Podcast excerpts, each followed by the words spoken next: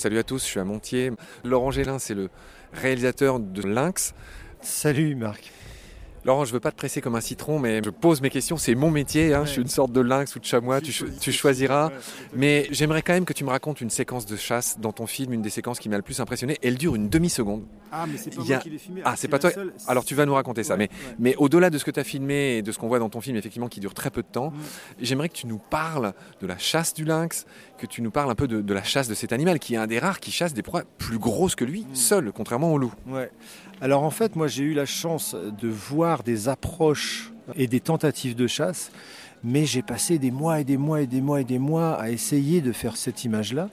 Et puis il y a un jour, il y a un gars qui m'envoie une vidéo, un Hongrois, qui s'appelle Zoltan Pabar, et qui m'envoie une image absolument incroyable qui dure 3 euh, minutes 50 où il y a un lynx qui surgit de derrière une souche et qui attrape euh, un chevreuil et qui pendant 3 minutes 20 l'étouffe. Et la scène est assez longue. Le chevreuil pédale pendant un bon moment. On voit que voilà, ça suffoque un peu. Et moi, je voulais mettre que des images à moi dans le film, mais quand j'ai vu ça, j'ai contacté ce gars-là. Je lui ai dit Est-ce que tu es conscient d'avoir fait une scène absolument unique? Et le gars me dit, mais en fait, tu vois, je cherchais même pas le lynx. Le lynx, j'ai jamais vu. Enfin, je l'avais jamais vu avant. Je le cherchais pas. Moi, j'étais juste en train de photographier un chevreuil et le lynx est sorti d'un coup.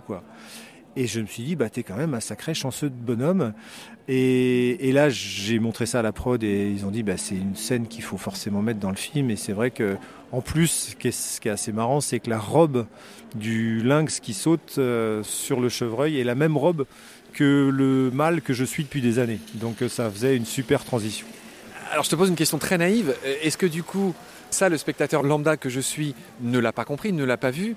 Est-ce que du fait que c'était pas du tout dans le Jura, si j'ai bien compris ou quoi, est-ce que c'est pas gênant d'un point de vue entre guillemets journalistique? Non, alors écoute, euh, si tu savais, enfin, si tu savais comment les films animaliers sont montés maintenant, euh, je pense que tu serais très très surpris. Même la photo animalière, hein. malheureusement, il y a une éthique qui est euh, parfois très très douteuse. On arrive à des images qui sont juste absolument splendides, mais quand tu sais comment ça a été fait, c'est parfois à pleurer, notamment dans les films animaliers où on utilise énormément les animaux captifs, des animaux qu'on va même balader en laisse. Et en post-prod, on va enlever pixel par pixel la laisse. Donc si tu veux, la difficulté de travailler sur un animal comme le lynx, totalement sauvage, à un moment donné, tu es obligé d'avoir une certaine souplesse pour raconter une histoire en fait, tu vois.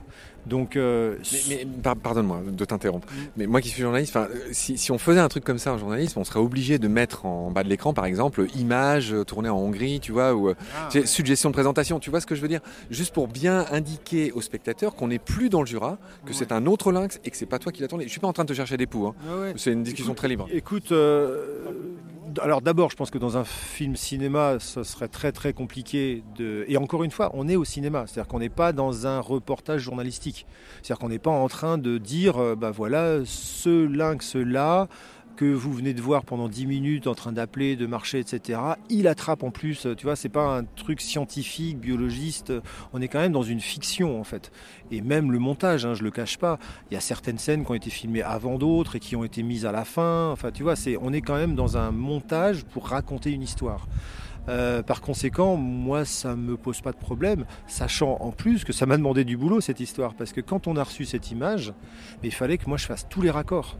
Donc il a fallu que je retourne l'année suivante dans des endroits que je connaissais où ça ressemblait à cette zone de chasse, où il fallait que je filme des chevreuils en velours, parce que le mâle qui se fait attraper, c'est un brocard en velours. Juste explique pour ceux qui ne savent pas, c'est quoi le velours? Oui, pardon, c'est pendant la période euh, où les bois des cerfs ou des chevreuils repoussent. Il y a une espèce de velours très riche en, vaisseau sanguin, vaisseau sanguin et qui aide à, faire pousser l'os en fait, puisque c'est de l'os.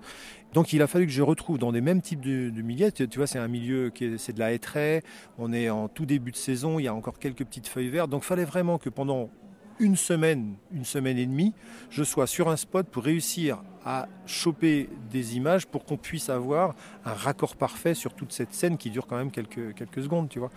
Donc euh, moi j'ai trouvé ça plutôt sympa parce que je trouvais que cette scène, ça, aurait été dommage de ne pas la mettre dans le film parce que les gens sont tous très stupéfaits par cette scène. Mais euh, moi, je me suis aussi amusé, il faut, faut, pas, faut pas se leurrer, je me suis amusé aussi à faire du montage et à, raconter une histoire. Je continue à te poser la question à laquelle tu n'as pas encore répondu, parce qu'on est reparti sur les histoires de raccords et de, cette séquence d'attaque, euh, dont on sait maintenant d'où elle vient, et c'est super. Est-ce que tu peux nous en dire plus voilà, sur la chasse du lynx. Quand même, c'est extraordinaire, c'est un animal qui chasse des poids plus grosses que lui, comme je disais. Est-ce que tu peux raconter bah, comment se passe la chasse du lynx? Alors la chasse du lynx, c'est un animal d'abord qui est un animal qui fait une chasse d'approche. Donc c'est un animal qui ne peut pas courir très longtemps. Donc tu vois par rapport aux loups par exemple qui vont lancer leur attaque très très tôt et qui ensuite vont même se relayer pour fatiguer la proie et finir par l'attraper. Le lynx. À plusieurs à plusieurs, mais bon, parfois il peut, un loup peut attraper un chevreuil seul, mais c'est vrai que c'est pas du tout les mêmes types d'approche. Euh, le lynx, lui, il est obligé de s'approcher très près d'une proie, il va avoir vraiment de la difficulté à courir plus de 50 mètres. Moi, je les ai vus hein, dans le film d'ailleurs, il y a aussi une chasse de chamois où on voit un lynx d'ailleurs qui a fini à 15 mètres de moi parce qu'en fait le chamois est passé tout près de moi et le lynx était juste derrière lui et il s'est arrêté essoufflé devant moi et il n'a pas couru plus de ouais, 30-40 mètres. Il a assez vite vu que le chamois était plus rapide. Lui, il n'allait pas. Euh, il a un petit cœur en plus, donc tu vois, c'est pas un animal qui peut courir très très longtemps. Euh, voilà. Donc ce qu'il va faire lui, c'est plutôt chasser en surprise. Par contre, la, chasse, bah, d'ailleurs qu'on voit dans le film aussi, hein, quand il l'attrape à la gorge, ça va d'une c'est une rapidité incroyable. Il, il va attraper l'animal par la gorge, l'étouffer et il va se décaler lui-même de façon à ne pas prendre des coups de sabot. Donc en fait, il va tirer le coup, lui tirer le coup jusque derrière le dos et il est totalement calé pour que même si le chevreuil essaye de lui donner des coups de patte, en fait, eh ben lui, il reste, il reste en retrait, mais il continue à étouffer l'animal.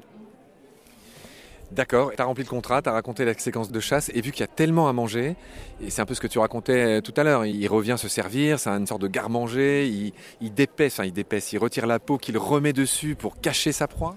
Non, alors il ne remet pas la peau, il faut imaginer que lorsqu'on retrouve une proie de lynx terminée. Tu as en gros la colonne vertébrale, quelques côtes, tu as encore les pattes qui peuvent être attachées, mais uniquement les os. Les os sont presque tous rongés, mais pas, cassés et pas, pas croqués, sauf le bout des côtes. Et ensuite, tu as l'impression d'avoir une espèce de chaussette retournée sur la tête. Et en fait, il va manger la chair, les muscles, en repoussant comme une chaussette retournée la peau. Et au bout d'un moment, comme il a fini par le cou, et eh ben en fait, tu as l'impression d'avoir la peau entière qui est retournée comme une chaussette sur, la, sur le crâne du, chevreuil. Un peu comme une sorte de col roulé. Euh. Ouais, et en fait, tu vois même plus la tête parce qu'elle elle a, elle a, vraiment pris, euh, elle, elle, recouvre complètement le crâne de la victime. Quoi. C'est magnifique, Laurent. Bon, là, je pense qu'il va quand même falloir songer à te libérer. Je te pose une dernière question, la question traditionnelle. Le titre du podcast, c'est Baleine sous gravillon. C'est une sorte de petit passage obligé, ne m'en veux pas. Euh, mais qu'est-ce que, que cette expression, qu'est-ce que ce titre t'inspire à un type comme toi qui a été un homme des bois pendant tant d'années, en tout cas 7 ans pour tourner ce film Lynx? Écoute, euh, très franchement, tu m'as dit la réponse tout à l'heure et je ne l'aurais pas trouvée. Donc, euh, Anguille sous roche, Baleine sous gravillon, je trouve ça très fin et je suis presque vexé de ne pas avoir trouvé le jeu de mots. Merci pour ta grande humilité, pour ta grande gentillesse, pour ta grande disponibilité, Laurent. Jamais 203. On va te lâcher, on va aller un peu se reposer tous et euh, peut-être qu'on reparlera à un moment donné avec toi de nos amis chasseurs. Allons-y, on pourra peut-être, ouais. Salut Laurent. Salut, à bientôt Marc.